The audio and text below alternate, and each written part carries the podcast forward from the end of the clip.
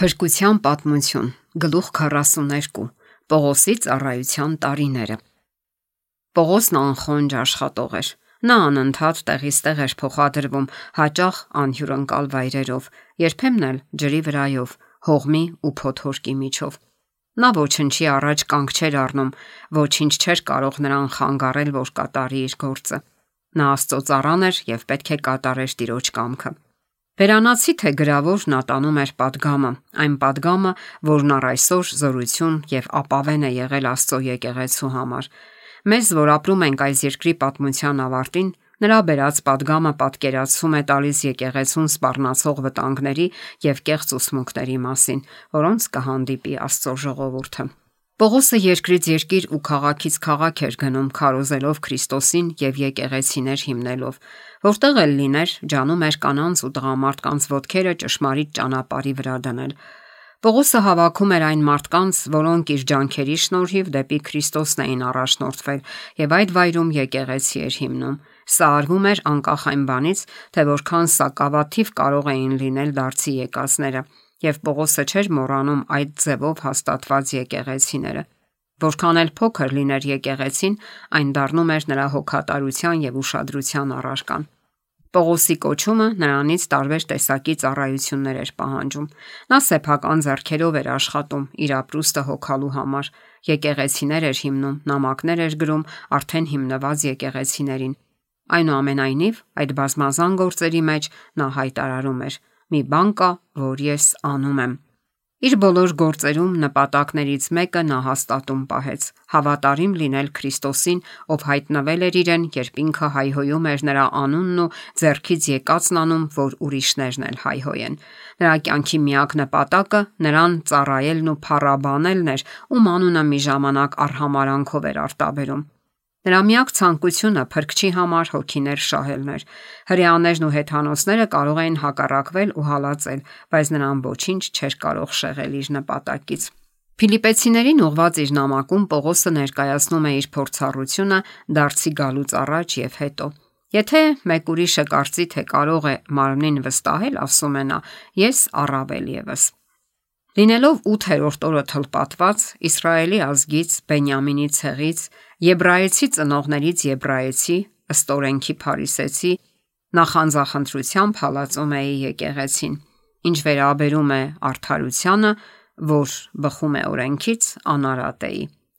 Դարձի գալուց հետո նրա վկայությունը հետևյալն էր եւ ամեն ինչն էլ վնաս եմ համարում իմ Տեր Հիսուս Քրիստոսին գերազանց ճանաչելու համեմատ։ Նրա համար զրկվեցի ամեն ինչից, որ աղբ եմ համարում, որpիսի Քրիստոսին շահեմ եւ նրա մեջ գտնվեմ, ու ոչ թե իմ արդարությունն ունենամ, որ օրենքից է, այլ այն, որ Քրիստոսի հավատից է։ Այն արդարությունը, որ Աստծուց է հավատով։ Այն արդարությունը, որին մինչ այդ այդքան կարևորություն էր տվել, այժմ նրա աչքին բոլորովին անարժեք էր։ Նրա սրտի փափագն էր, որpիսի ճանաչի նրան եւ նրա հարության զորությունը, մասնակից լինի նրա չարչարանքին, կերպարանակից նրա մահվանը, որpիսի մեռելներից հարություն առնելուն հասնի։ Ոչ թե արդեն հասել եմ կամ թե արդեն կատարյալ եմ, այլ ձգտում եմ, որ թերևս հասնեմ նրան, ինչով Քրիստոս Հիսուսի կողմից բռնվեցի։ Եղբայրներ, ես ինձ չեմ համարում, որ հասել եմ, բայց մի բան կա, հետևում թողածը մոռանալով դեպի արչևում եղածներն եմ ձգտում։ Հետևում եմ նպատակներին՝ Հիսուս Քրիստոսով դեպի վեր, երկինք, Աստծո կողմից կոչվելու մրցանակին։ Ահա Պողոսը Ֆիլիպեի բանտում է, որտեղ թեև տանջահար ու խոշտանգված նրա գովաբանական երգը խախտում է գիշերային լռությունը։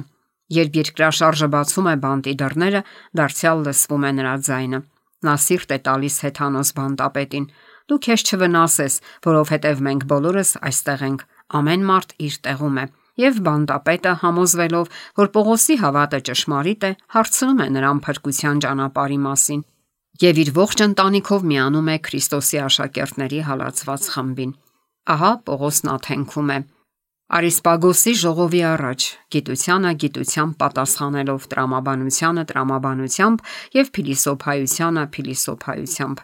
Ահա Աստվածային սիրուց ծնված նրբազգացությամբ նա ներկայացնում է Եհովային, անծանոթ Աստծուն, ում իր ունկնդիրներն անգիտակցաբար են աշտել, եւ հենց իրենց աթենացիների բանաստեղծի տողերը մեջ բերելով նա ներկայացնում է Տիրոջը որպես հայր, որի զավակներն են իրենք։ Անհավատության դարում, երբ մարդու իրավունքները որպես այդպիսին չէին ճանաչվում, նա ներկայացնում է մարդկային եղբայրության մեծ ճշմարտությունը, հայտարարելով, որ Աստված մեկ արյունից մարդկանց բոլոր ազգերն արավ, որ երկրի բոլոր երեսի վրա բնակվեն։ Հետո նա ցույց է տալիս, թե ինչպես է մարդու հետ ունեցած բոլոր շփումների մեջ ոսկե թելի նման անցնում նրա ողորմած ու գթասիրտ նպատակը։ Նա սահմանեց նախակարգյալ ժամանակները եւ նրանց բնակության սահմանները, որpիսի Աստծուն փնտրեն ու թերևս խարխափելով գտնեն նրան, թեև ինքը մեզնից յուրաքանչյուրից հեռու չէ։ Ահա նա Փեստոսի դատարանում, երբ Ագրիպաս թագավորը գիտակցելով ավետարանի ճշմարտացիությունը բացականչում է. Քիչ է մնում ինձ էլ համոզես, որ քրիստոնյա դառնամ, որինի պատասխան Պողոսը մատնացույց անելով իր շղթաներն ասում է. Աստծուց կխնդրեի, որ ոչ միայն դու, այլև բոլոր նրանք, ովքեր այսօր ինձ լսում են, քիչ թե շատ այնպիսին լինեին, ինչպիսին ես եմ, միայն առանց այս կապանքների։ Այսպես անցավ նրա կյանքը, ինչպես ինքն է պատմում։ Բազմաթիվ ճանապարհորդություններ, վտանգներ գետերից, վտանգներ ավազակներից, վտանգներ ազգակիցներից, վտանգներ հեթանոսներից, վտանգներ քաղաքում, վտանգներ անապատում, վտանգներ ծովում, վտանգներ սուտ եղբայրներից։ Հոգնություն ու աշխատանք, բազմիցս արթուն մնալով, քաղցի ու цаրավի մեջ, բազմիցս ծոմի մեջ, ցրտի ու մերկության մեջ։ Բամբասում են մեզ, ասում է նա, իսկ մենք օշնում ենք։ Հալածում են եւ մենք համբերում ենք։ Հայհոյում են, մենք աղաչանք ենք անում իբրև տրտմացներ, բայց միշտ ուրախներ, իբրև աղքատներ, բայց շատերին հարստացնողներ, իբրև ոչինչ չունեցողներ, բայց ամեն ինչ ունեցողներ։ Թեև Պողոսը երկար ժամանակ բանտարկված էր, Տերը նրա միջոցով առաջ էր տանում իր հատուկ աշխատանքը։